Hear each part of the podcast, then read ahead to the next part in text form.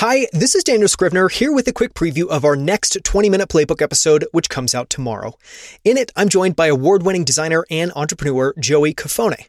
Joey is the founder and CEO of Baronfig, which is known for its incredible pens, notebooks, and journals like James Clear's Habit Journal.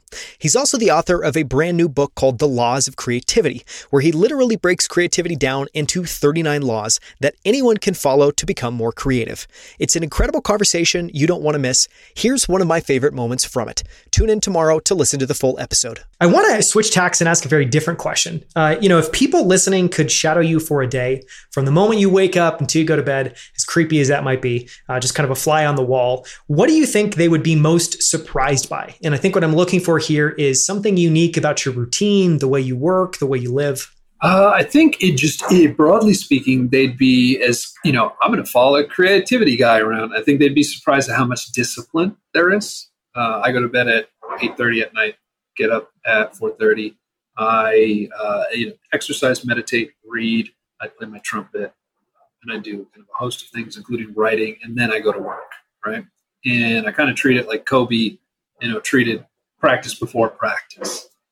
And I think they would be surprised at that because there's a stereotype of creatives, which is flying by the seat of their pants. And I'm here to tell you that that's absolutely not. And we need to separate that from what creativity is. We need to decouple this ridiculous stereotype so that more people can blossom creatively. Was that something that was always natural to you, or have you had to work at that super intentionally over time?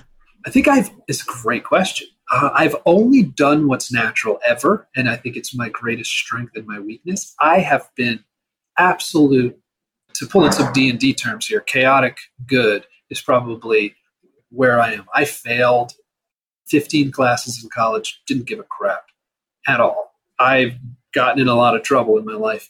And then I discovered design, and it flipped.